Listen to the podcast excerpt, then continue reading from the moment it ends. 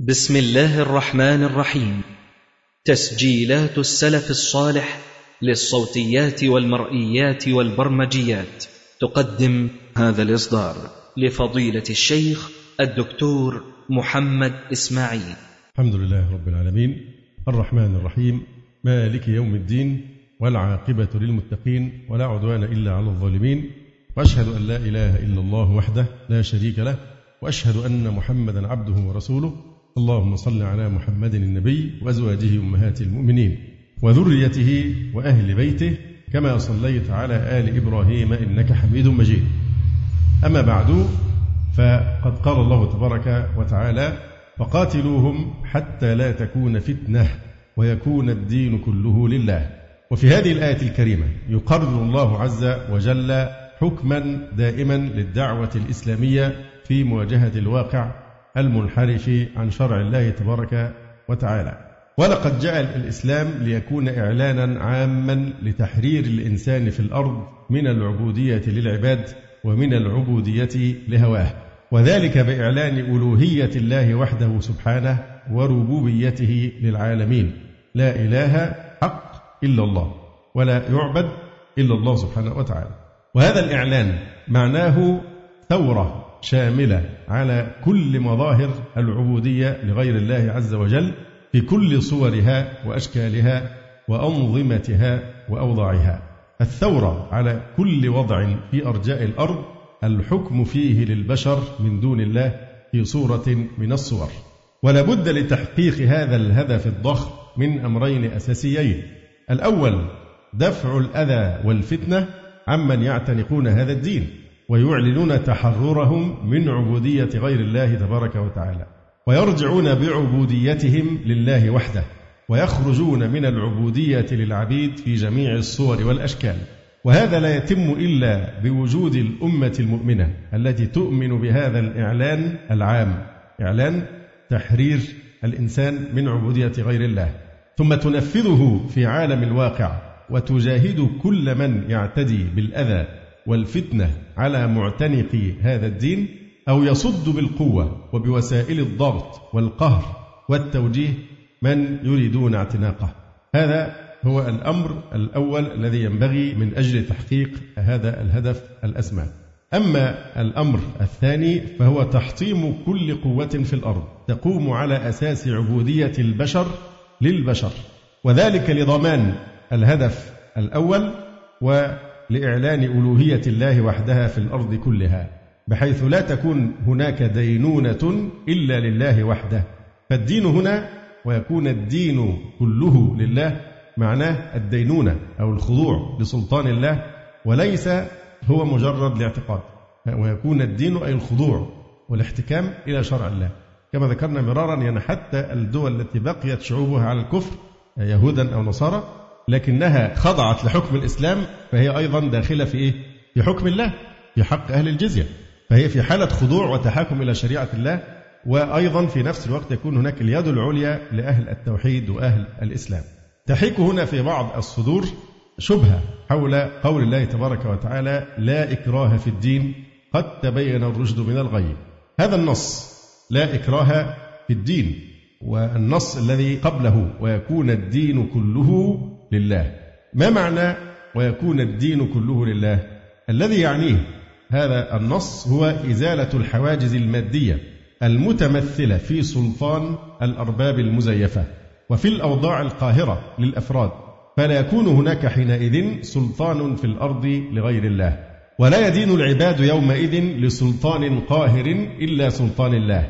فإذا أزيلت هذه الحواجز المادية ترك الناس أفرادا يختارون عقيدتهم أحرارا من كل ضغط. على ألا تتمثل العقيدة المخالفة للإسلام في تجمع له قوة مادية يضغط بها على الآخرين. يعني بعبارة أخرى حتمية سيادة سلطان الإسلام على كل سلطان على وجه الأرض. هذا هو الذي نعتقده وهذا هو الذي نصبو إليه.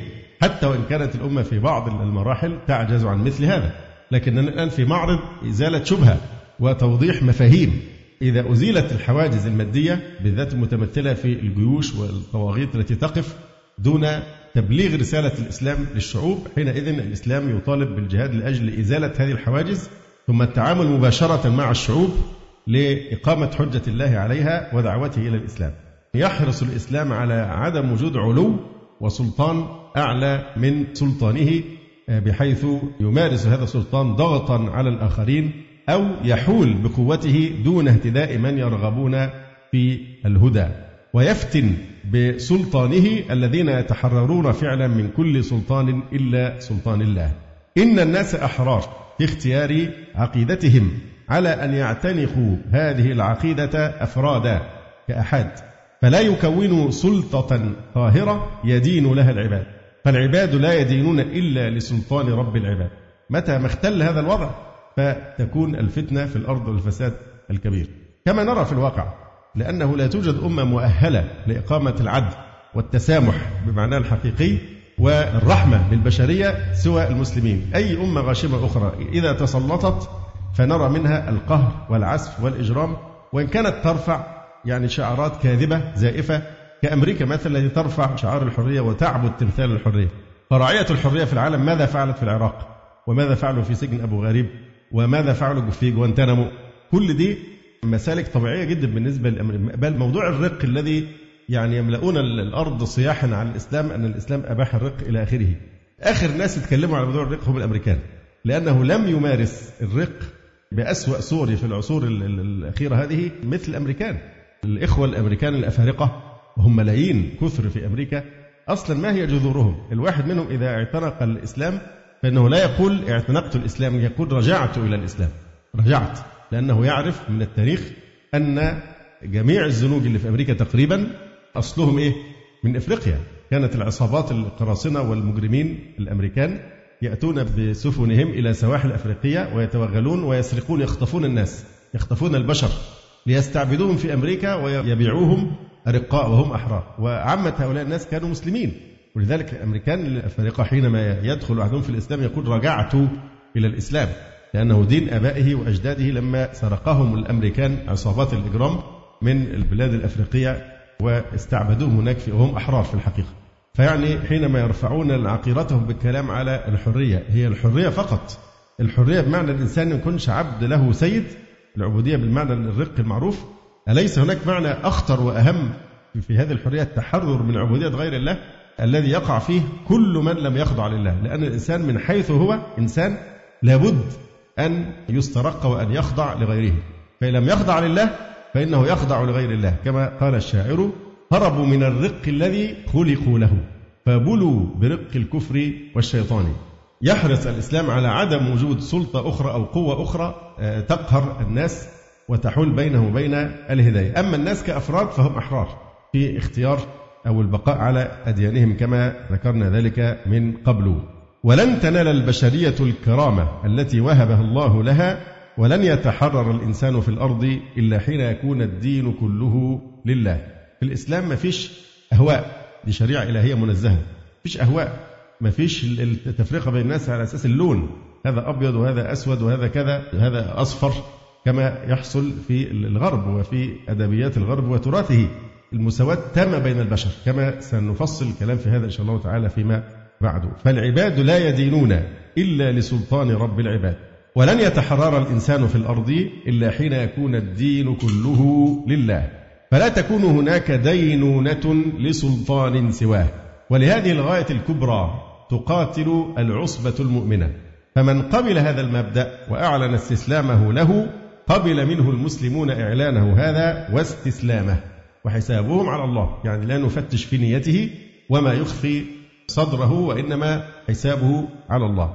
ومن تولى وأصر على مقاومة سلطان الله قاتله المسلمون معتمدين على نصر الله. هل الحكم الإسلامي أو الأمة الإسلامية تمارس ما يسمى بالحق الإلهي؟ المشكلة الغرب أنه كل ما يذكر حكم ديني على طول بترجع الذكريات بتاعتهم للتاريخ الأسود في القرون المظلمة الوسطى وكل قرون الغرب مظلمة حتى القرن الواحد والعشرين لكن الأشد سوادا هو القرون الوسطى التي كانت في نفس الوقت وقت ازدهار المسلمين وسيادتهم على العالم. إذا ذكر حكم ديني بيبقى على طول دي حكم إيه؟ theology أو الحق الإلهي وبيطبقوا التصور المترسخ في وعيهم الجمعي. بيطبقوه على الإسلام. بيتصوروا أن الحكم الديني يبقى هو الحكم اللي كان حاصل في القرون الوسطى بتاع سكوك الغفران وبيع الرغيف في الجنة والكراس الاعتراف ومش عارف كل هذه الأشياء وحرابة العلم كما سنبين إن شاء الله تعالى.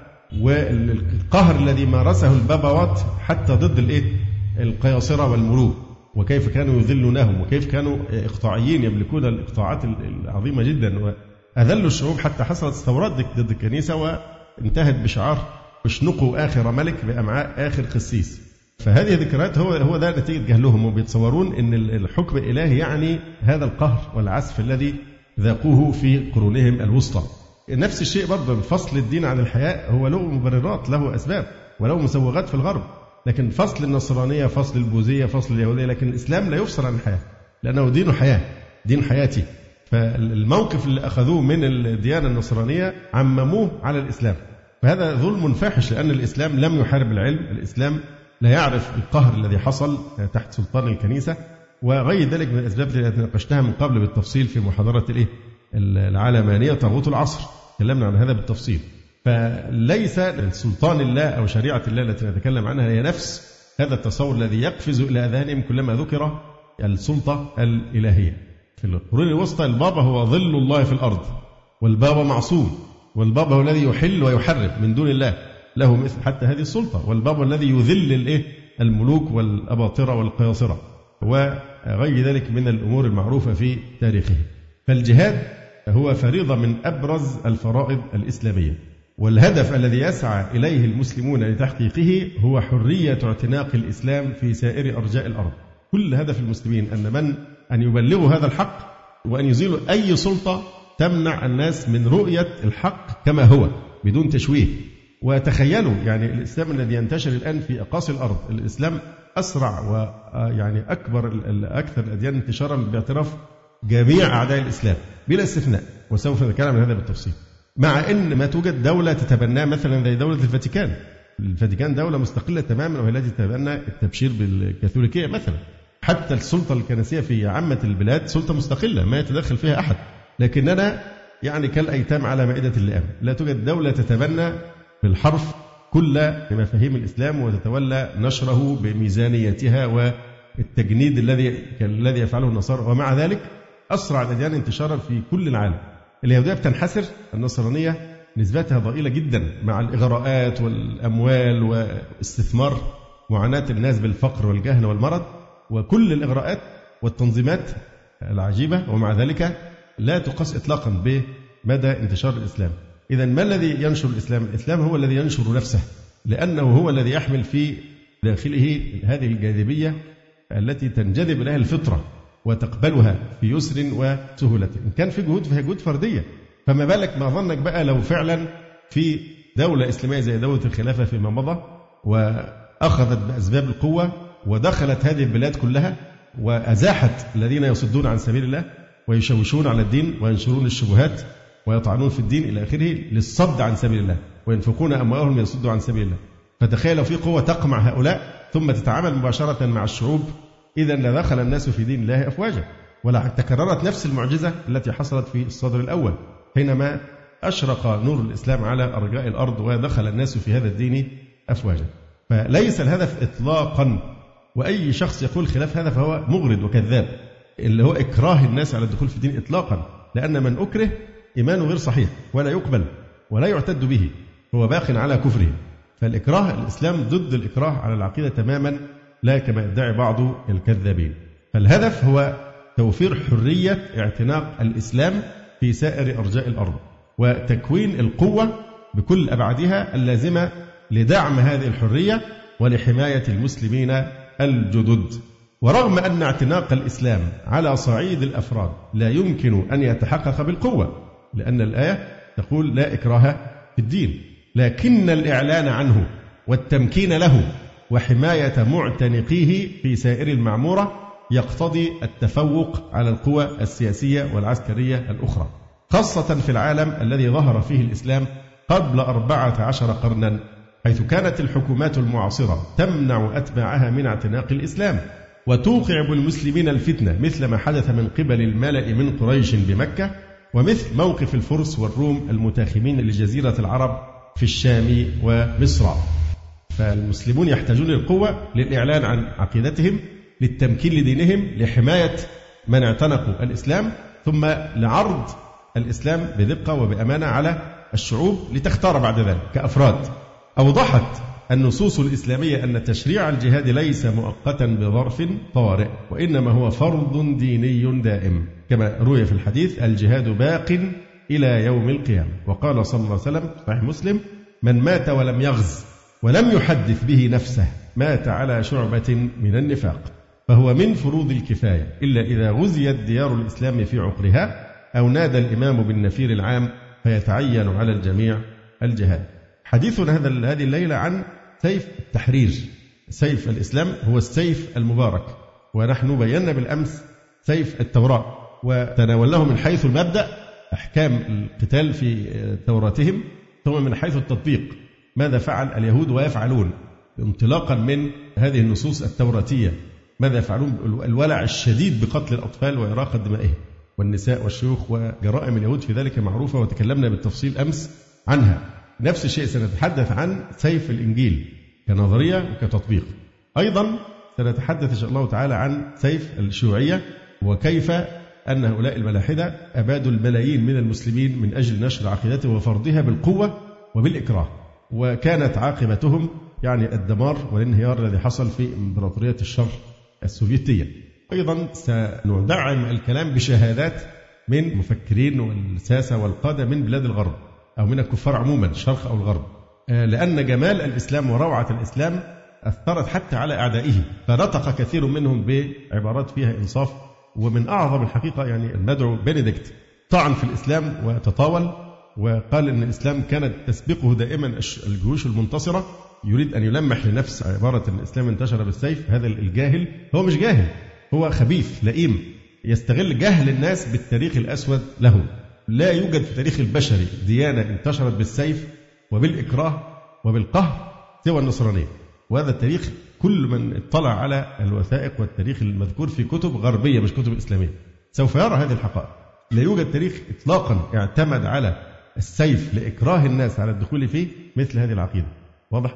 أما الإسلام فلا يعرف أبدا أي نوع من هذه الجرائم التي سوف نتحدث عنها إن شاء الله تعالى بالتفصيل. فسيفنا سيف مبارك ليس كالسيوف الملعونة التي تصد الناس عن سبيل الله وتذيع الظلم في آفاق الأرض في القديم وفي العصر الحاضر.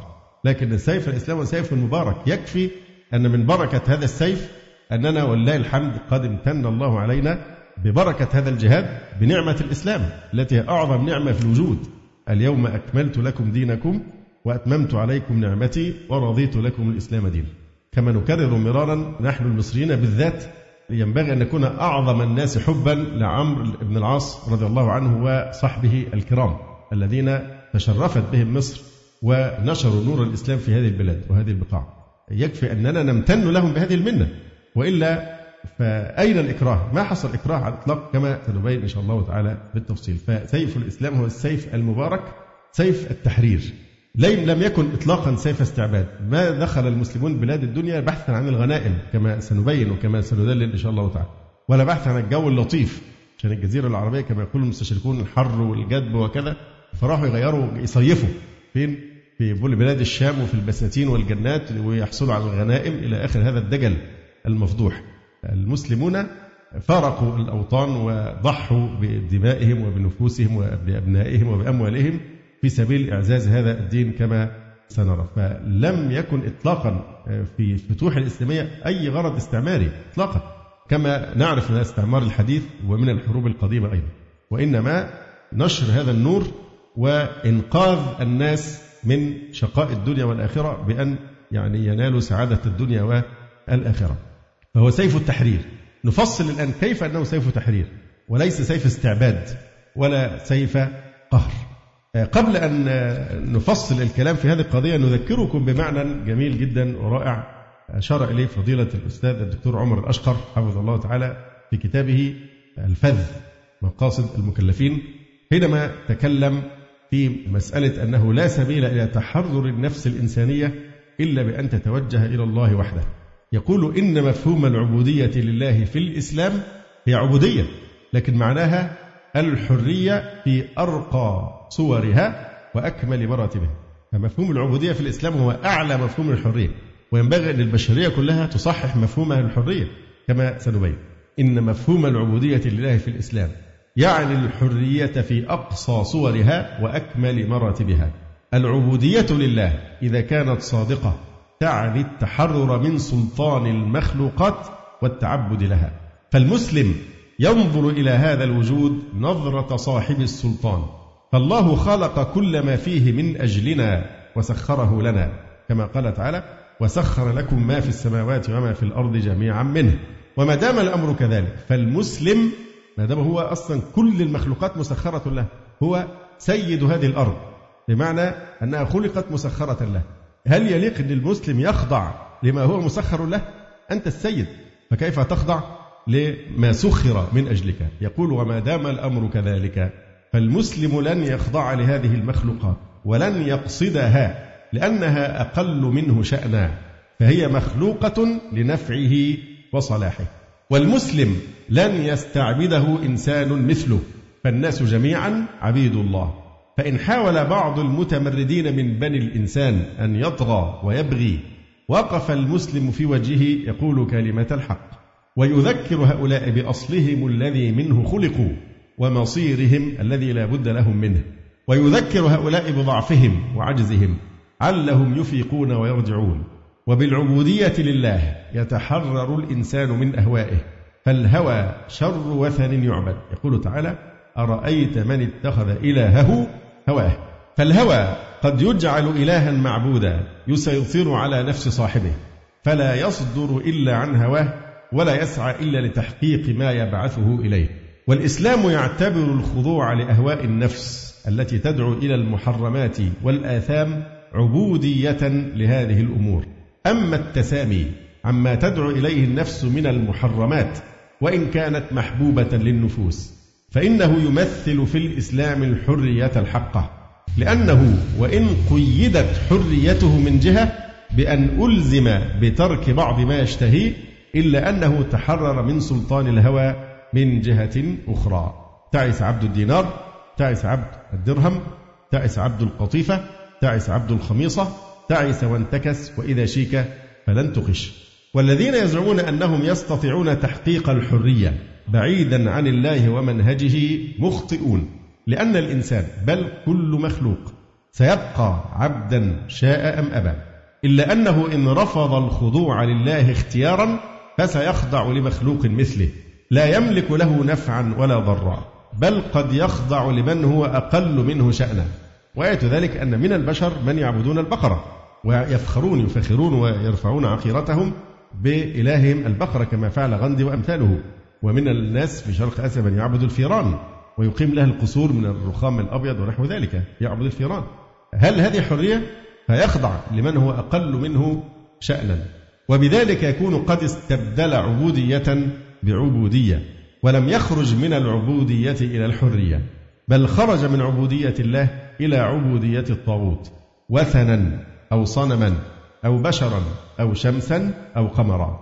وقد ذم الله كل من كانت هذه صفته.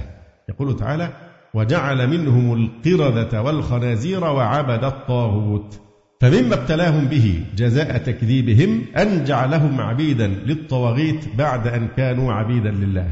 وفي هذه الأيام تتردد كلمة الحرية ويزعمون أن الثورة الفرنسية أعلنت هذا المبدأ وأن هيئة الأمم المتحدة أقرت الحرية مبدأ وليس الأمر كذلك.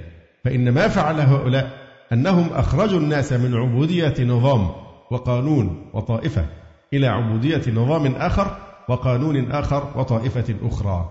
لكن هؤلاء جميعا بقوا عبيدا وإن ظنوا أنفسهم أحرارا. ولن يحررهم من سلطان البشر ويخلصهم من العبودية الظالمة إلا أن يكونوا عبيدا لله يقصدونه وحده. لذلك الشرك يوصف بأنه إيه؟ إن الشرك لظلم عظيم. ما هو الظلم؟ وضع الشيء في غير محله. فيضعون العبودية في غير محلها الذي يستحقه. لن يخلصهم من العبودية الظالمة إلا أن يكونوا عبيدا لله يقصدونه وحده. وعند ذلك يتحررون من سلطان الآخرين حتى من هوى النفوس التي تتردد في أجسامهم. وأكثر الناس بعدا عن العبودية لله هم أكثر الناس عبودية لغير الله.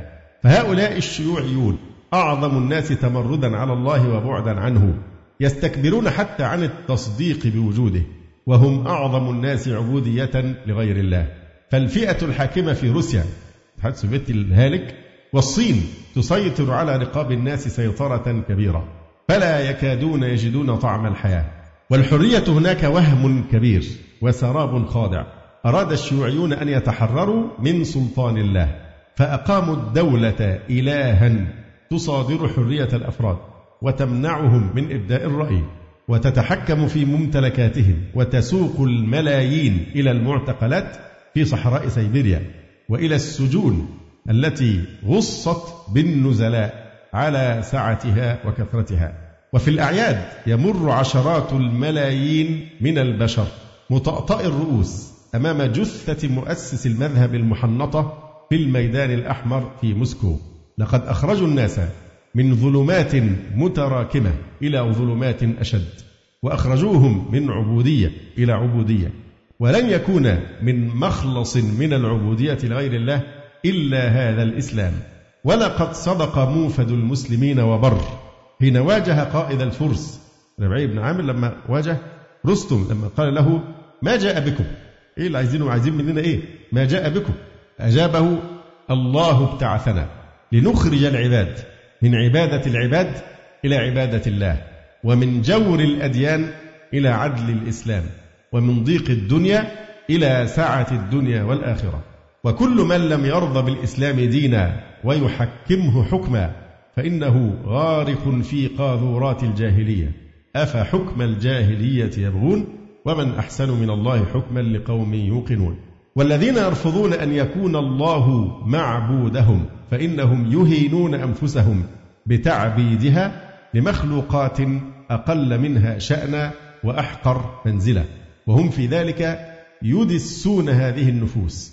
والإسلام يعد الذي يكون جل همه وغاية مطلبه الدينار والدرهم والملبس والمأكل عبدا لهذه التي سيطرت على نفسه. تعس عبد الدينار تعس عبد الدرهم تعس عبد الخميصة تعس وانتكس وإذا شيك فلا انتقش. إذا شيك يعني إذا دخل الشوك في أعضاء في جزء من بدنه فلا انتقش يعني الدعاء عليه بأنه لا يقدر على إخراج الشوك. فلنفصل أكثر وأكثر في قضية التحرير أن هذا السيف ليس كل السيوف سيوف الاستعمار سيوف الاستعباد سيوف النهب نهب ثروات الشعوب سيوف الإذلال سيوف القهر سيوف الإكراه على الدخول في عقيدة. سيف الإسلام هو الوحيد الذي يتسم بأنه سيف التحرير وسيف الحرية. وبعض الناس تنظر للإسلام على أنه دي عقيدة في ضمير الإنسان ينبغي أن تحبس في داخل القفص الصدري. وأن الإنسان خلاص هو أدى من زمان الغرض الذي جاء من أجله. فبعض الذين يخطر في بالهم أن الإسلام قد استنفذ أغراضه. لا يعرفون لماذا جاء الإسلام. إنهم كما حفظوا في دروس التاريخ التي وضعها الاستعمار في مناهجهم يعرفون أن الإسلام قد نزل لمنع عبادة الأصنام وتوجيه الناس إلى عبادة الله الواحد. وكان العرب يعيشون قبائل متفرقة متناحرة فألف بينهم وجعلهم أمة واحدة. وكانوا يشربون الخمر ويلعبون الميسر ويرتكبون المفاسد الخلقية. فنهاهم عن ذلك وحرمه عليهم. كما حرم عليهم بعض العادات السيئة كالأخذ بالثأر ووأد البنات إلى آخره. دعا الإسلام المؤمنين به لنشر الدعوة فقاموا بنشرها. وقامت الحروب والغزوات التي انتهت بانتشار الإسلام إلى حدوده المعروفة اليوم. فقط تلك كانت مهمة الإسلام. إذا فهي مهمة تاريخية. قد انتهت اليوم واستنفذت أغراضها. ليس في العالم الإسلامي اليوم من يعبد الأصنام. والقبائل قد ذابت قليلا أو كثيرا في أمم وشعوب. والخمر والميسر والمسائل الخلقية متروك أمرها لتطور المجتمع. وقد وجدت رغم تحريم الأديان لها فلا فائدة من المحاولة. ونشر الدعوة قد انتهى ولم يعد له مكان في التاريخ الحديث. وإذا فقد استنفد الإسلام أغراضه. وعلينا اليوم أن نتجه إلى المبادئ الحديثة ففيها وحدها الغناء. ذلك وحي الدراسات. التي ندرسها لأبنائنا في المدارس. وهو كذلك وحي ما يسمونه الأمر الواقع كما يتبدى في الأذهان الضعيفة والنفوس المستعبدة لسلطان الغرب. ولكن هؤلاء وأولئك لا يدركون فيما نزل الإسلام. إن الإسلام في كلمة واحدة هو التحرر من كل سلطان على الأرض يقيد انطلاق البشرية أو يقعد بها عن التقدم الدائم في سبيل الخير. التحرر من سلطان الطغاة الذين يستعبدون البشر لأنفسهم ويستذلونهم بالقهر والتخويف فيفرضون عليهم ما يخالف الحق ويسلبون كرامتهم أو أعراضهم أو أموالهم أو أنفسهم. التحرر من طغيانهم برد السلطان كله إلى الله وحده. وتقرير تلك الحقيقة العظمى التي ينبغي أن تكون بديهية في أذهان الناس وضمائرهم وهي أن الله وحده مالك الملك وهو وحده القاهر فوق عباده وكلهم عباده ولا يملكون لأنفسهم نفعا ولا ضرا وكلهم آتيه يوم القيامة فردا. عند ذلك يتحرر الناس من خوف بشر مثلهم لا يملك من أمر نفسه شيئا وهو وإياهم خاضع لإرادة الواحد القهار. فهذا فيما يتعلق بالتحرر من سلطان الطغاة والتحرر من سلطان الشهوة حتى شهوة الحياة. وهي السلاح الذي يستخدمه الطغاة عن قصد أو عن غير قصد في استذلال البشر.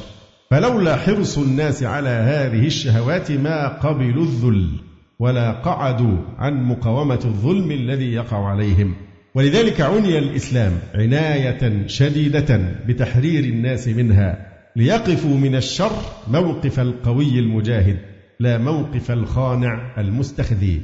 قل إن كان آباؤكم وأبناؤكم وإخوانكم وأزواجكم وعشيرتكم وأموال اقترفتموها وتجارة تخشون كسادها ومساكن ترضونها أحب إليكم من الله ورسوله وجهاد في سبيله فتربصوا حتى يأتي الله بأمره والله لا يهدي القوم الفاسقين. وبذلك يجمع الشهوات كلها في كفة ويضع في الكفة الأخرى حب الله الذي يتمثل فيه الحب والخير والحق والجهاد في سبيل الله. وفي سبيل هذه المعاني النبيلة كلها ثم يجعل حب الله راجحا لهذه الشهوات ويجعل ذلك شرط الإيمان. وليس التحرر من سلطان الشهوات مقصودا لمقاومة الطغاة والجبارين فحسب ولكنه إلى جانب ذلك هدف شخصي لكل فرد لينقذ نفسه من استعباد الغرائز والوقوع تحت سلطانها الجائر المذل. إن الذي يغرق في شهواته يظن بادئ الأمر أنه يستمتع بلذائذ الحياة أكثر مما يستمتع غيره ولكن هذا الظن الخاطئ. يسلمه بعد قليل إلى عبودية لا خلاص منها وشقاء لا راحة فيه. فالشهوة لا تشبع أبدا بزيادة الانكباب عليها ولكنها تزداد تفتحا واستعارا وتصبح الشغل الشاغل لمن تملكه فلا يستطيع التخلص من ضغطها عليه. فضلا عن التفاهة التي يهبط إليها حين يصير همه كله أن يستجيب لصياح الشهوات والحياة والتعبير القرآني ويريد الذين يتبعون الشهوات فالشهوات تقود وهو يتبعها. والحياة لا يمكن أن تتقدم والبشرية لا يمكن أن ترتفع إلا حين تتخلص من ضغط الضرورة لتعمل في الميدان الطليق سواء كان عملها علما ييسر الحياة أو عقيدة ترتفع بها إلى آفاق المشاعر العليا. ومن هنا كان حرص الإسلام الشديد على تحرير البشر من شهواتهم لا بفرض الرهبنة عليهم ولا بتحريم الاستمتاع بطيبات الحياة إنما بتهذيب استجابتهم إليها وإتاحة القسط المعقول من المتاع الذي يرضي الضرورة ويستجيب لنداء الفطرة. ويطلق الطاقة الحيوية تعمل لإعلاء كلمة الله في الأرض وكان الإسلام في ذلك يهدف إلى فائدة شخصية للفرد بتحقيق قسط من المتعة وراحة البال وفائدة أخرى للمجتمع كله بتوجيه طاقته إلى الخير والتقدم والارتقاء حسب نظريته الكبرى في التوفيق بين الفرد والمجتمع في نظام تحرر من سلطان الطغاة التحرر من سلطان الشهوة تحرير العقل من الخرافة. فقد كانت البشرية غارقة في خرافات عدة. بعضها صنعه البشر ونسبوه إلى آلهتهم التي صنعوها بأيديهم. وبعضها صنعه من يسمون رجال الدين ونسبوه إلى الله. وكلها نشأ من الجهالة التي كان يعيش فيها العقل البشري في طفولته. فجاء الإسلام ليخلص البشرية من الخرافة ممثلة في الآلهة المزعومة وفي أساطير اليهود وخرافات الكنيسة ويردهم إلى الله الحق. في صورة بسيطة يفهمها العقل ويدركها الحس ويؤمن بها الضمير ويدعوهم إلى إعمال عقولهم لتفهم حقائق الحياة. ولكن في صورة فريدة لا تقيم خصومة بين العقل والدين ولا بين الدين والعلم. لا تضطر الإنسان إلى الإيمان بالخرافة ليؤمن بالله. مش هتبقى مؤمن غير لما تؤمن بالخرافات والأساطير. لا تضطر الإنسان إلى الإيمان بالخرافة ليؤمن بالله ولا تضطره إلى الكفر بالله ليؤمن بحقائق العلم. مش هو ده الخيارين فقط لكن ممكن الإيمان مع العلم. يقول ويدعوهم إلى إعمال عقولهم لتفهم حقائق الحياة ولكن في صورة فريدة لا تقيم خصومة بين العقل والدين ولا بين الدين والعلم. لا تضطر الإنسان إلى الإيمان بالخرافة ليؤمن بالله ولا تضطره إلى الكفر بالله ليؤمن بحقائق العلم. تقر في ضميره في استقامة ووضوح أن الله قد سخر للناس ما في الكون جميعا وأن كل حقيقة علمية يهتدون إليها أو نفع مادي يحصلون عليه فإنما هو توفيق من الله وفضل يستحق أن يشكروا لله من أجله. ويحسنوا عبادته. وبذلك يجعل المعرفة جزءا من الإيمان لا عنصرا مخالفا للإيمان. وتلك كلها وطبعا موضوع التصادم بين العلم والدين معروف وبالذات في العقيدة النصرانية. وناقشنا ذلك من قبل أيضا بالتفصيل. وتلك كلها أهداف لم تستنفذ أغراضها ولا يمكن أن تستنفذ أغراضها ما دام البشر على الأرض. فهل تخلصت البشرية من الخرافة؟ هل تخلصت من سلطان الطغاة والجبارين؟ هل تخلصت من ضغط الجسد وصراخ الشهوات؟ وهنا تمهيد لبيان حاجة البشرية الملحة إلى الإسلام يعني هناك الإسلام يعد ضرورة من ضرورات الحياة البشرية الناس في أمس الحاجة كما كانوا عند آه، مطلع البعثة المحمدية الشريفة هم اليوم أيضا في أمس الحاجة إلى نور الإسلام ليخرجهم من الظلمات إلى النور نصف سكان العالم ما يزالون وثنيين يعبدون الأصنام في الهند والصين والقبائل المتفرقة في أنحاء الأرض. وما يقرب من نصفهم يعبدون خرافة أخرى لا تقل انحرافا بالناس عن الحق ولا إفسادا لضمائرهم ومشاعرهم وعلاقات بعضهم ببعض. بل ربما كانت أكثر انحرافا وأشد خطرا. تلك الخرافة هي العلم. مش مقصود العلم طبعا المعرفة لكن الايه العلم التجريبي. العلم أداة جبارة من أدوات المعرفة. وكما ذكرنا مرارا العلم الذي يدرس الآن هو علم جاهل. إزاي علم وجاهل آه، لأنه هذه الحقائق العلمية التي أودعها الله في الكون أو في خلقه إنما خلقها لتدلنا على الله على التوحيد. وفي أنفسكم أفلا تبصرون. فكل هذه العلوم يعني هي منذ خلقها الله سبحانه وتعالى هي السنن الكونية تعمل قوانين المغناطيسية والكهربائية قبل إحنا ما نسميها حتى هذه الأسماء. كل الكون ماشي بنفس النظام. فما الذي يفعله البشر؟ المغرورون الجهلة. ما الذي يفعله هؤلاء العلماء؟ ما الذي يفعلونه؟ اكتشاف. مجرد اكتشاف شيء قطرة من بحر الحقائق العلمية التي خلقها الله والسنة التي أودعها في هذا الكون. مجرد اكتشاف اكتشاف متواضع جدا. فهم أحق بقول الشافعي رحمه الله تعالى كلما أدبني الدهر أراني نقص عقلي وإذا ما ازددت علما زادني علما بجهلي العلم الجاهل هذا العلم الحديث يريدون دائما يقولوا إن المنهج العلمي لازم تبعد عن الدين عن النصوص الدينية ملوش علاقة حتى لو هتعمل ماجستير ولا دكتوراه في الطب ولا في العلوم ولا كذا اوعى تكتب بسم الله الرحمن الرحيم ليه؟ الدين ده موضوع ملوش علاقة بالعلم فهذا العلم الجاحد العلم الجاهل كل الهدف من الحقائق العلمية هو إيه؟ أن تدل على الله سبحانه وتعالى الذي أودعها في هذا الخلق. فهم فصلوا بين الحقيقة العلمية وبين ما خلقت من أجله وهو الدلال على توحيد الله سبحانه وتعالى. ويزعمون أن العلم يجب أن يكون محايدا في حين الحقيقة الصارخة أن العلم الحديث ليس محايدا كما يريدون بالقوة وبالإكراه أن يجعلوه محايدا العلم منحاز مئة بالمئة إلى الإسلام. مئة بالمئة. العلم منحاز بكليته وبجمعيته إلى دين الإسلام فقط لا غير. وناقشنا من قبل كتاب الدكتور موريس بوكاي وقصته المعروفة في المقارنة بين التوراة والإنجيل والقرآن الكريم في موقف الكتب الثلاثة من الحقائق العلمية. وكيف أنه وجد في الكتابين الأقدمين تعارض وتناقض شديد جدا مع الحقائق العلمية. أما في القرآن رغم أنه استقرأ جميع الآيات التي تعرضت لحقائق علمية فوجدها موافقة للعلم مئة بالمئة.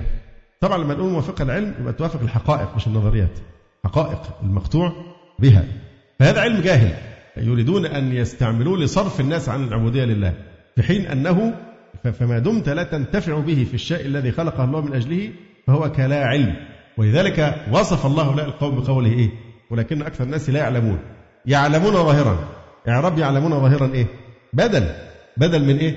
من لا يعلمون. يعني كأنه علم يساوي لا شيء كأنه لا علم جهل. وهذا الذي نعنيه بوصف هذا العلم بأنه علم جاهل ما دام مفصولا عن خالقه. أنت بتكتشف. أنت لا تصنع حقيقة أنت لا تقوى على خلق ذبابة. يا أيها الناس ضرب مثل فاستمعوا له. إن الذين تدعون من دون الله لن يخلقوا ذبابا ولو اجتمعوا له.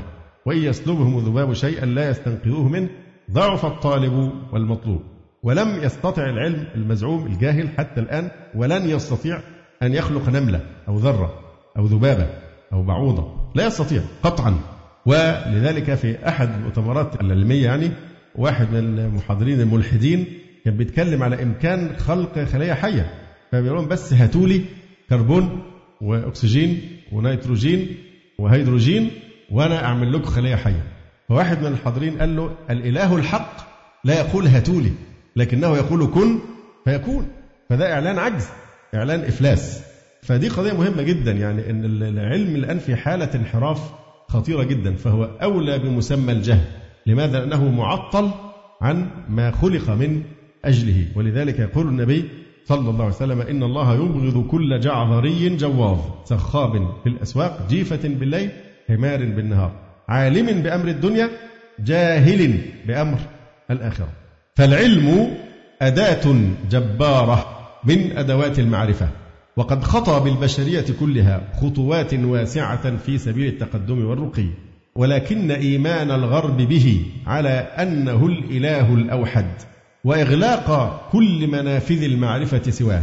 قد ضلل البشرية عن مقصدها وضيق آفاقها وحصر مجالها في الميدان الذي يستطيع العلم التجريبي أن يعمل فيه وهو ميدان الحواس. فالعلم المادي يتعامل على أساس أنه لا يعترف إلا بما يخضع للحواس ويجعل جهله بما يغيب عن حسه دليلا على عدمه. عدم الوجدان لا يستلزم عدم الوجود.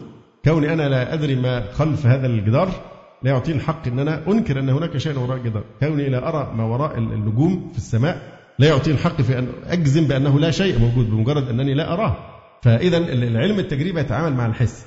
حقائق الوجود لا تنحصر في الحقائق الحسية. أقرب شيء للإنسان هو إيه؟ الفرق بين الحي والميت. هو الروح. ماذا تعرفون عن الروح؟ قل الروح من أمر ربي وما أوتيتم من العلم إلا قليلا سر الحياة نفسه. حتى جماعة بتوع علماء النفس احتاروا في تعريف النفس احتاروا حيرة شديدة جدا واضطربوا واصطرعوا. وفي الآخر انتهى الموضوع نتيجة الجهل والحيرة وما اهتدوا إلى تعريف النفس غيروا علم السيكولوجي إلى ال human behavior دلوقتي بقى اسمه السلوك الإنساني. قالوا نبعد عن كلمة النفس دي أنا محيرانا مش عارفين نوصل لها في حل ولا عارفين نعرفها إيه هي. وإيه الفرق بينها وبين البدن؟ فلذلك غيروا علم النفس إلى العلوم الإيه؟ السلوك الإنساني أو السلوك البشري اعترافا بالعجز. فإيمان الغرب به بالعلم على أنه الإله الأوحد هو الحكم.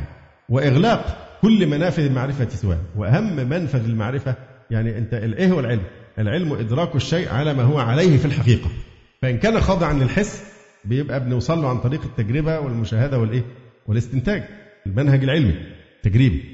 وبنوصل نتائج. لكن الحقائق الأخرى كيف نصل إليها؟ في حقائق في الوجود مستحيل أن نستطيع الوصول إليها. ليس لدينا إمكانيات بعقولنا أن نصل إليها. وإلا كيف نعرف ما حصل قبل خلق السماوات والأرض بخمسين ألف سنة؟ ماذا حصل أول ما خلق الله القلم؟ ده في الماضي. حتى التاريخ البشري ما حصل بين الأنبياء وأممهم. ما في الحاضر نحن أيضا علومنا تتعلق فقط بما يخضع للحس. لكن هناك عوالم ووجود آخر كالملائكة والجن ونحن لا نعرف عنهم شيئا. يعني السماوات والأرض بكل ما فيها كحلقة ألقيت في فلا بالنسبة للعرش. فالكون شيء عظيم جدا. نحن لا نعرف عنه شيء. لكن الله هو الذي يحيط علما بكل شيء. المستقبل ما نعرف عنه شيئا. مصير الإنسان في الجنة والنار والتفاصيل إلى آخره. ما الذي يحصل في يوم القيامة؟ ما الذي سيحصل في القبر؟ هذه الأشياء لا يمكن أن تخضع للحس. فالله سبحانه وتعالى رحمة بالعباد. فتح لهم نافذة الوحي يصطفي آه، رسلا بصفات معينة ويستأمنهم على هذا الوحي عن طريق جبريل عليه السلام. ثم يخبرنا بأشياء لا يمكن أن نهتدي إليها بعقولنا سواء في الشرائع. نحن لا نستطيع بعقولنا أن نعرف كيفية الزكاة ولا الصلاة ولا الحج إلى آخره أو الحلال والحرام ونحو ذلك. لكن الوحي يأتي لينقذنا رحمة للبشرية. الوحي يعطينا الإيمان بالله وملائكته وكتبه ورسله اليوم الآخر والقدر بما كان وبما سيكون. وبكل الأحداث التي لا يمكن العقل أن يصل إليها.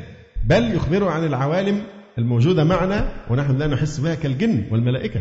فالبشر يبذلون الملايين من الأموال في سبيل استكشاف يقول لك استكشاف الفضاء الخارجي. استكشاف الفضاء الخارجي ده أنت معك كائنات عايشة موجودة معنا وأنتم في غفلة عنها بسبب اغتراركم بهذا العلم الجاهل. فلا خبر عندهم لا عن الملائكة ولا عن الجن. لماذا؟ لأنهم حرموا نعمة الوحي.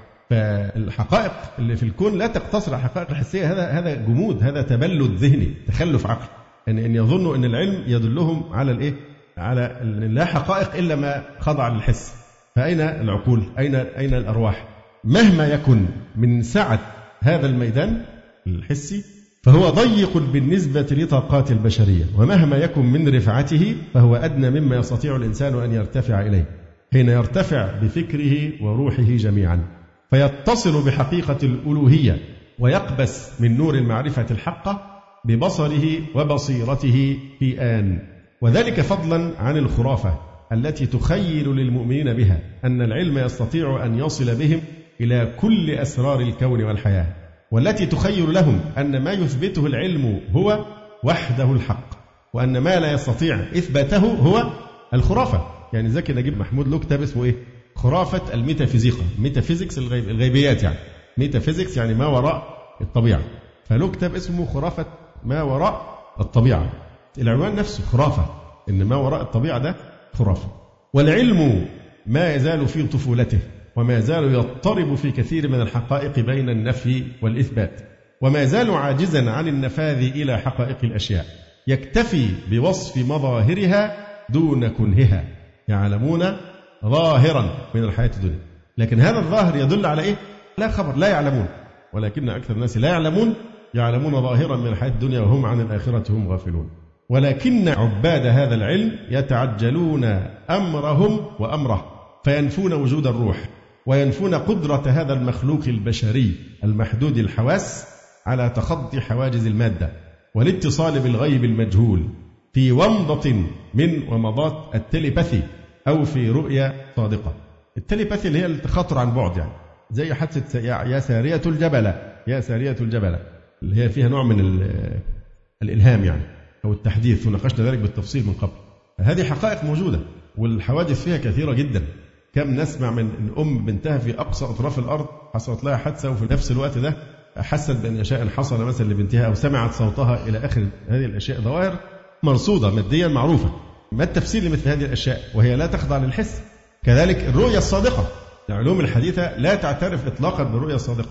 فقط تعترف بأن كل الرؤى يعني فرويد وأمثاله من اللي بيتكلموا في موضوع الأحلام لا يعترفون إلا بالأضغاث أو الأحلام الشيطانية فقط شيطانية والأضغاث أما الرؤية الحق مع أن الرؤية الحق سنستطيع أن نحصر ملايين من البشر رأوا في منام أشياء قبل أن تقع ووقعت تماما كما رأوا. هذه حقيقة.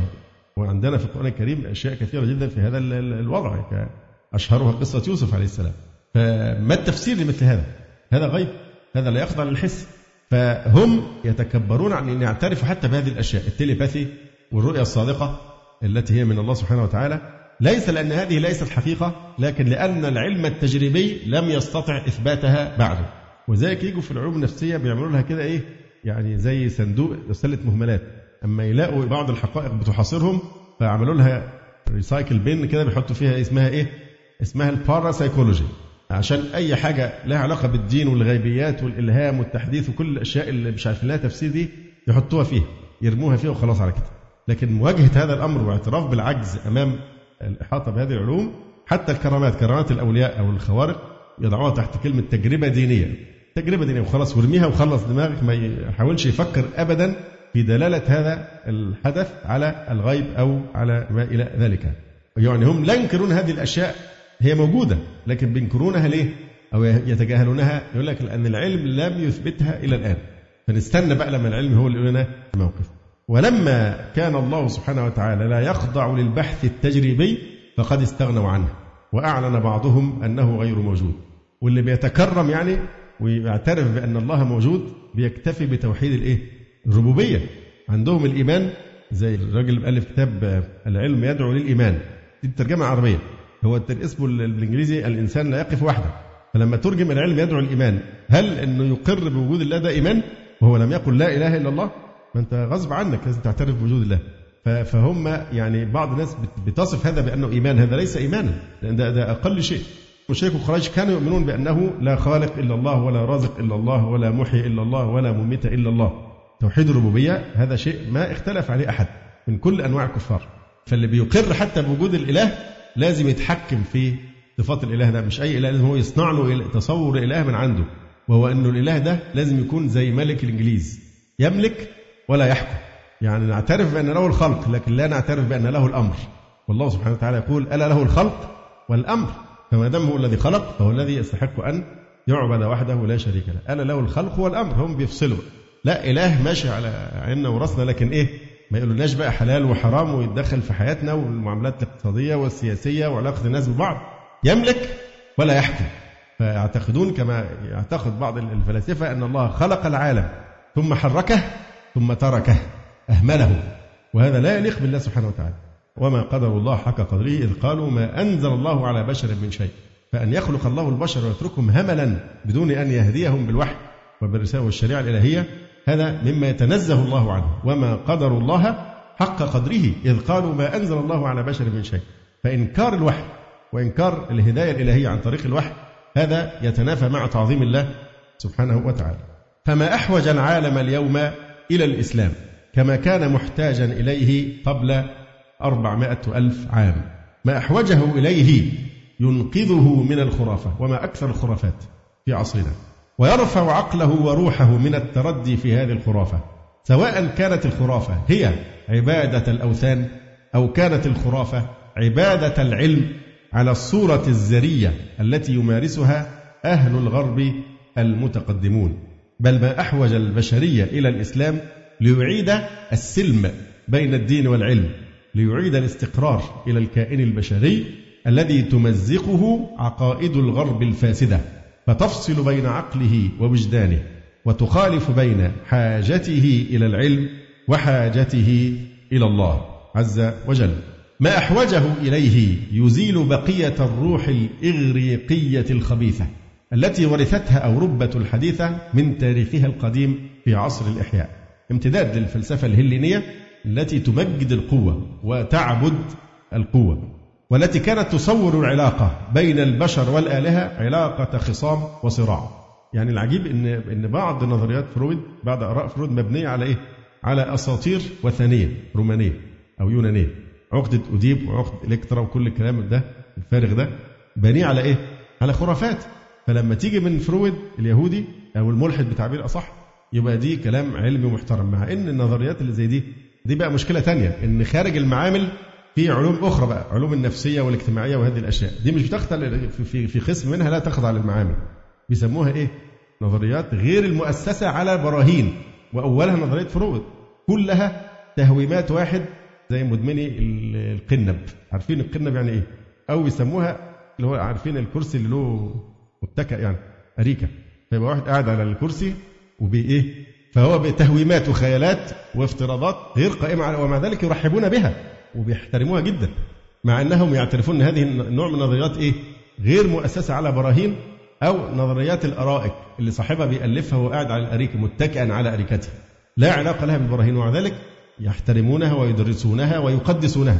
ثم تكلموا عن الوحي الإلهي يقول لك العلم لا ملوش دعوة بالدين. الدين ده تحيده ملوش علاقة بالإيه؟ بالنظريات العلمية.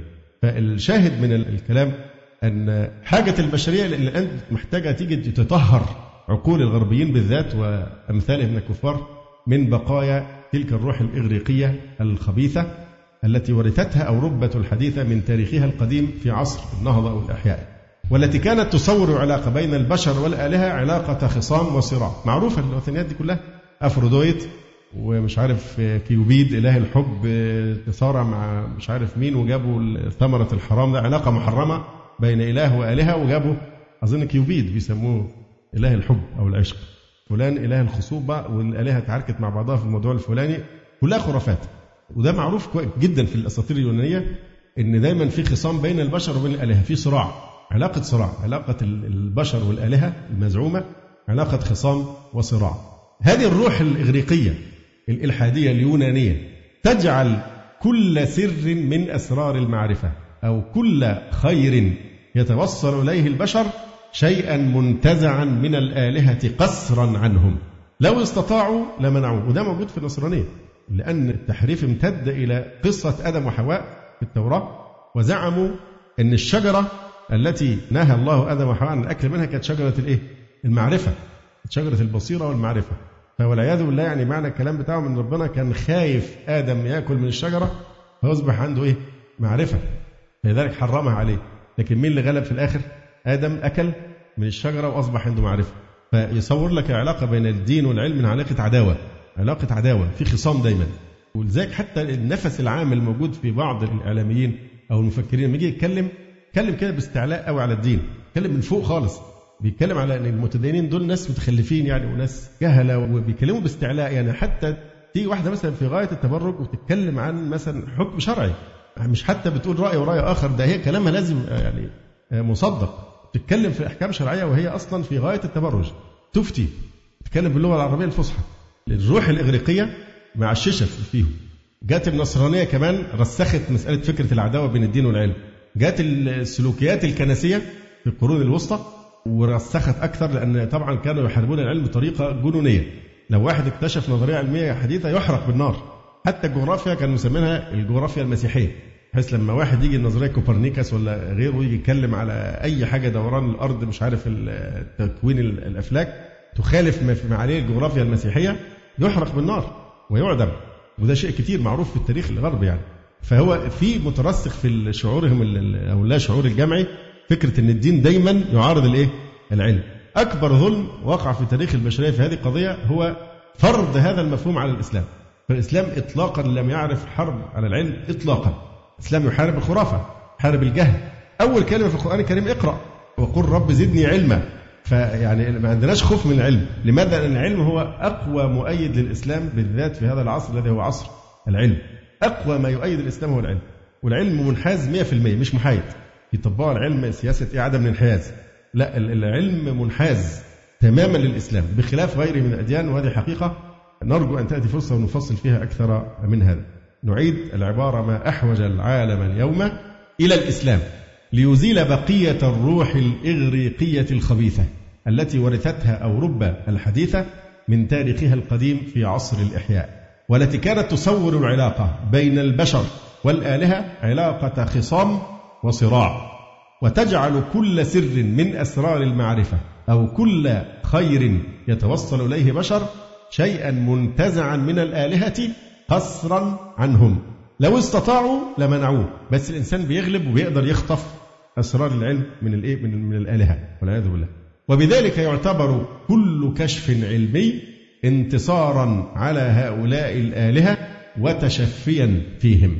تلك الروح الخبيثة. ما تزال في العقل الباطن الأوروبي والغربي عامة. تتبدى حينا في بعض تعبيراتهم مثل قهر الإنسان للطبيعة أو العلم ينتزع الأسرار. إلى آخر هذه العبارات. وتتبدى يعني حتى كان في أمريكا رحت متحف الفضاء والطيران فبيعرضوا كده بتاع يعني زي فيلم. بداية هذا الفيلم كانت إيه؟ بدايته رسوم قديمة كده إن كان في الآلهة بتحكم العالم وبعدين الآلهة دي اتعاركت مع بعضها وحصل عركة كبيرة وحصل انفجار الكوني اللي هي النظرية لبداية الكون. انفجار كوني اللي بيسموه big إيه big bang أظن.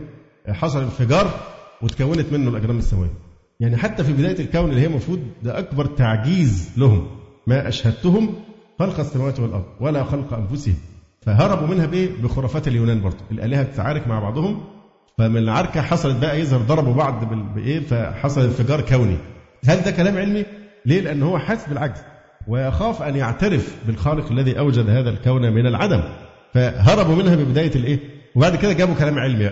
كيفية تكون الأجرام السماوية إلى آخره ده كلام علمي لكن البداية اللي هي أهم شيء فتلك الروح الخبيثة ما تزال في العقل الباطن الأوروبي والغربي عامة.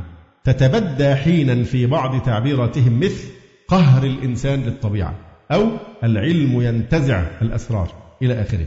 وتتبدى في طريقة إحساسهم بالله وشعورهم بأن عجز الإنسان هو وحده الذي يضطره للخضوع لله.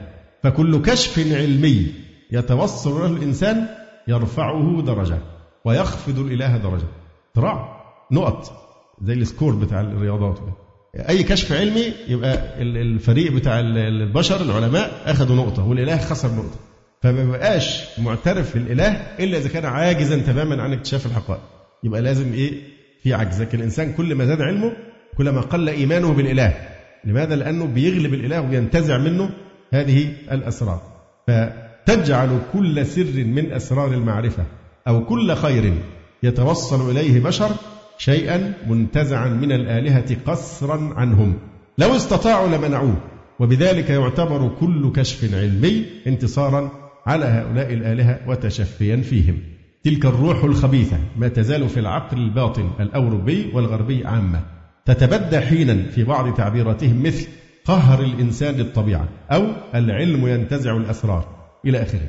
وتتبدى في طريقة إحساسهم بالله وشعورهم بأن عجز الإنسان هو وحده الذي يضطره للخضوع لله.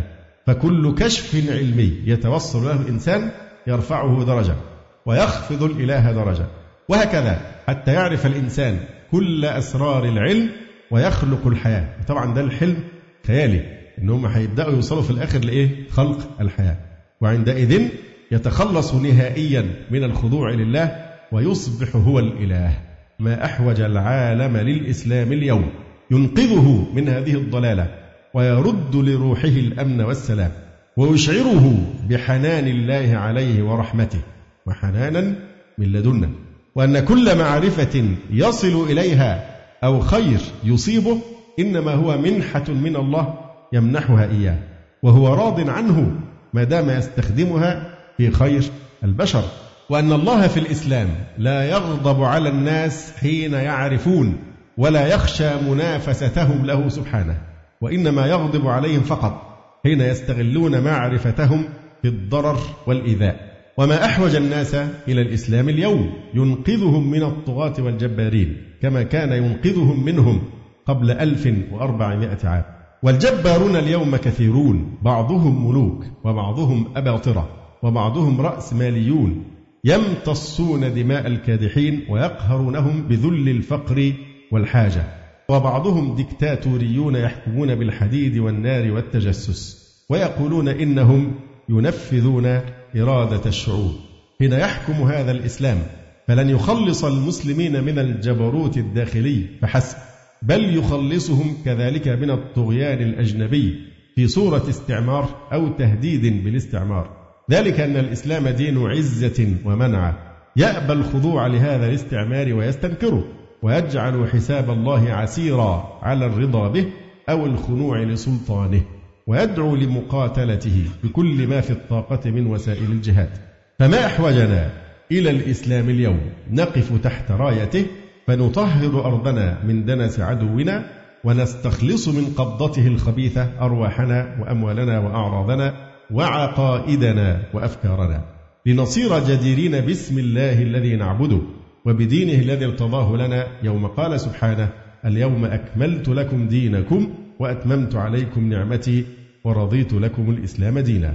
ولكن دور الإسلام لا يقف عند هذا الحد. فتحرير هذا الجزء من العالم من قبضة الطغاة في الداخل والخارج لا يقتصر أثره على أهله فحسب. بل هو نعمة كبرى للعالم كله المثخن بجراح الحرب والذي تتهدده الحرب القادمة بالفناء المدمر والرهيب. إن قوى الشر في العالم تتنازعنا نحن. نحن هذا العالم الممتد من المحيط للمحيط الغني بالموارد المادية والبشرية والنقط الاستراتيجية. وهم يتصارعون علينا كأننا كم مهمل لا يحسب له حساب. وإنما ينقاد للظافر انقياد العبيد وينتقل من ملكية سيد لسيد كما ينتقل المتاع والأشياء. ولو استرد العالم الإسلامي كيانه لبطل الصراع الجبار الذي يهدد الأرض بالخراب ولبرزت في العالم كتلة تمسك ميزان القوة الدولية من منتصفه وتملك بموقفها أن ترجح قوة هذه الكتلة أو تلك.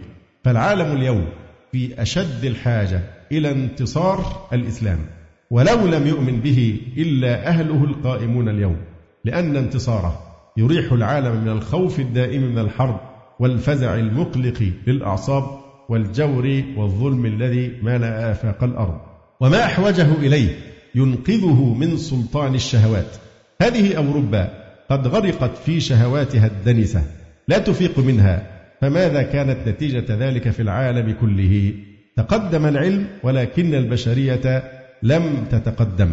والآيات أو الأدلة تثبت كيف انهارت؟ يعني حضارات سابقة بسبب هذا الغرق في التثاقل إلى الأرض. وربما كانت أمريكا هي المثل الذي يخايل للمستغفلين في الشرق. فهي أمة غارقة في المتاع الدنس ومع ذلك فهي قوية مسيطرة ذات سلطان. وإنتاجها المادي هو أضخم إنتاج في الأرض. كل ذلك صحيح.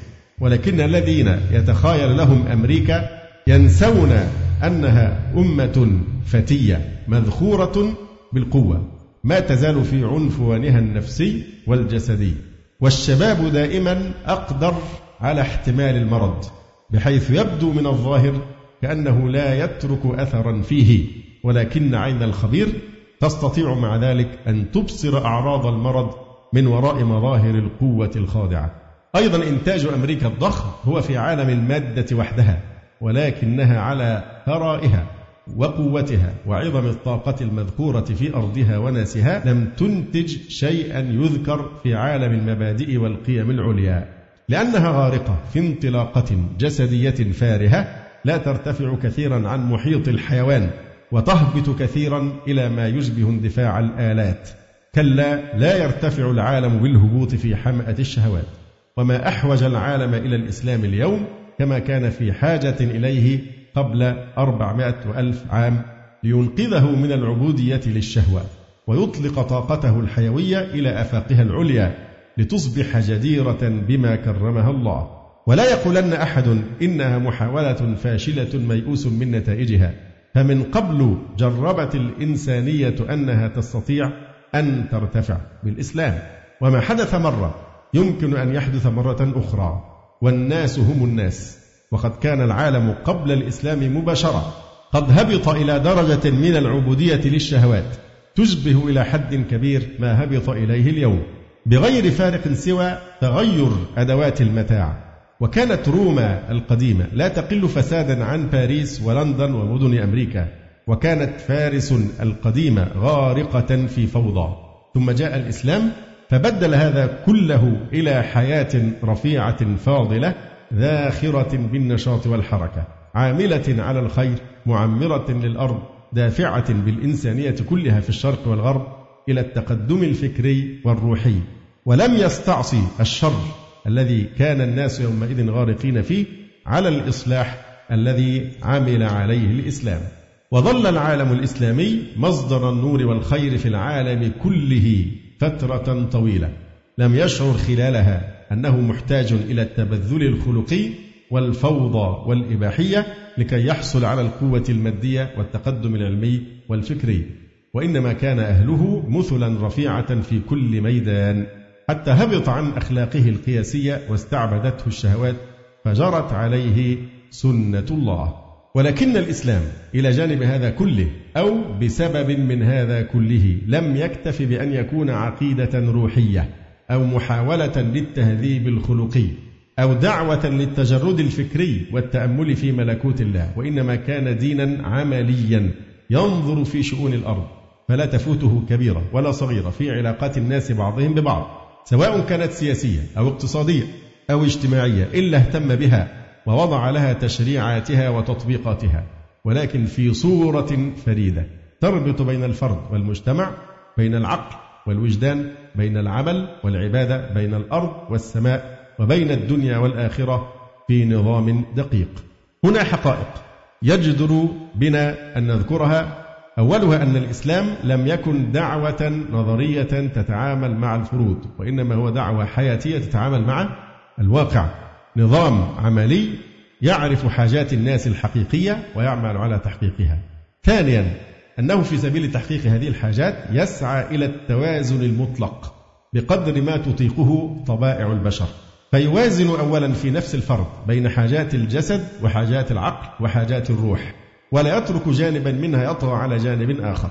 فلا يكبت الطاقة الحيوية في سبيل الارتفاع بالروح ولا يبالغ في الاستجابة لشهوات الجسد إلى الحد الذي يهبط بالإنسان إلى مستوى الحيوان ويجمع بين ذلك كله. في نظام موحد. لا يمزق النفس الواحدة بين الشد والجذب ولا يوجهها وجهات شتى متناقضة. أعطي كل ذي حق حقه. ثم يوازن ثانيا بين مطالب الفرد ومطالب المجتمع. فلا يطغى فرد على فرد ولا يطغى الفرد على المجتمع ولا المجتمع على الفرد ولا طبقة على طبقة ولا أمة على أمة وإنما يقف الإسلام. بين هؤلاء جميعا يحجز بينهم أن يتصادموا ويدعوهم جميعا إلى التعاون في سبيل الخير. ثم هو أخيرا يوازن في نظام المجتمع بين مختلف القوى. يوازن بين القوى المادية والقوى الروحية وبين العوامل الاقتصادية والعوامل الإنسانية. فلا يقول كما تصنع الشيوعية إن العوامل الاقتصادية أو القوى المادية هي وحدها المسيطرة على الإنسان. ولا يؤمن كما تصنع الدعوات الروحية الخالصة أو المذاهب المثالية بأن العوامل الروحية أو المثل العليا تستطيع وحدها أن تنظم حياة البشر وإنما يؤمن بأن هذه جميعا عناصر مختلفة يتكون من مجموعها الإنسان وأن النظام الأفضل هو النظام الأشمل الذي يستجيب لمطالب الجسد ومطالب العقل ومطالب الروح في توازن واتساق. ثالثا أن للإسلام فكرة اجتماعية ونظاما اقتصاديا قائما بذاته. قد تلتقي به عرضا بعض مظاهر الرأسمالية أو الشيوعية ولكنه على وجه التأكيد شيء آخر غير هذه النظم. يجمع كل مزاياهما دون أن يقع في أخطائهما وانحرافاتهما. نظام لا يبالغ في الفردية إلى الحد البغيض الذي يقوم في الغرب والذي يعتبر الفرد هو الأساس وهو الكائن المقدس.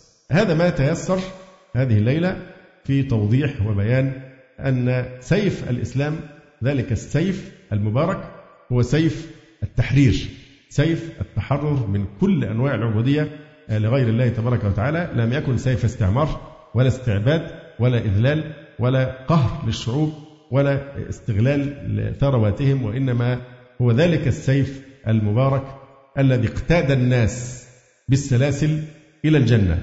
كما قال بعض الصحابة نحن خير الناس للناس نقودهم إلى الجنة بالسلاسل. والمقصود الناس الذين كانوا يؤسرون في الجهاد الإسلامي ويقادون إلى بلاد المسلمين بالسلاسل. فإذا رأوا الإسلام وانبهروا به اعتنقوه فكانت السلاسل سببا في دخولهم إلى هذه النعمة العظمى نعمة الإسلام. وذلك أيضا حديث مدى حاجة البشرية الماسة في عصرنا هذا إلى الإسلام من جديد لينقذها من الضلال وليخرجها من الظلمات إلى النور كما فعل بأمم يعني سابقة. أنقذها من هذه الظلمات وأخذ بيدها إلى نور الإسلام وأخرجها من عبادة العباد إلى عبادة رب العباد ومن جور الأديان إلى عدل الأسلام ومن ضيق الدنيا إلى سعة الدنيا والآخرة. أقول قولي هذا وأستغفر الله لي ولكم سبحانك اللهم ربنا وبحمدك أشهد أن لا إله إلا أنت أستغفرك وأتوب إليك. جزى الله فضيلة الشيخ خير الجزاء ونسأل الله جل وعلا أن يرفع مكانة الشيخ في المهديين وأن يجعله علما من أعلام الهدى والدين. ولا تنسونا وتنسوا الشيخ من دعوة صادقة بظهر الغيب.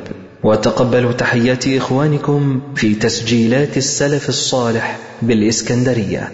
هاتف رقم صفر ثلاثة فاصل أربعة تسعة أربعة سبعة ستة خمسة اثنان والتليفون محمول صفر عشرة واحد ستة أربعة واحد تسعة ثمانية صفر والسلام عليكم ورحمة الله وبركاته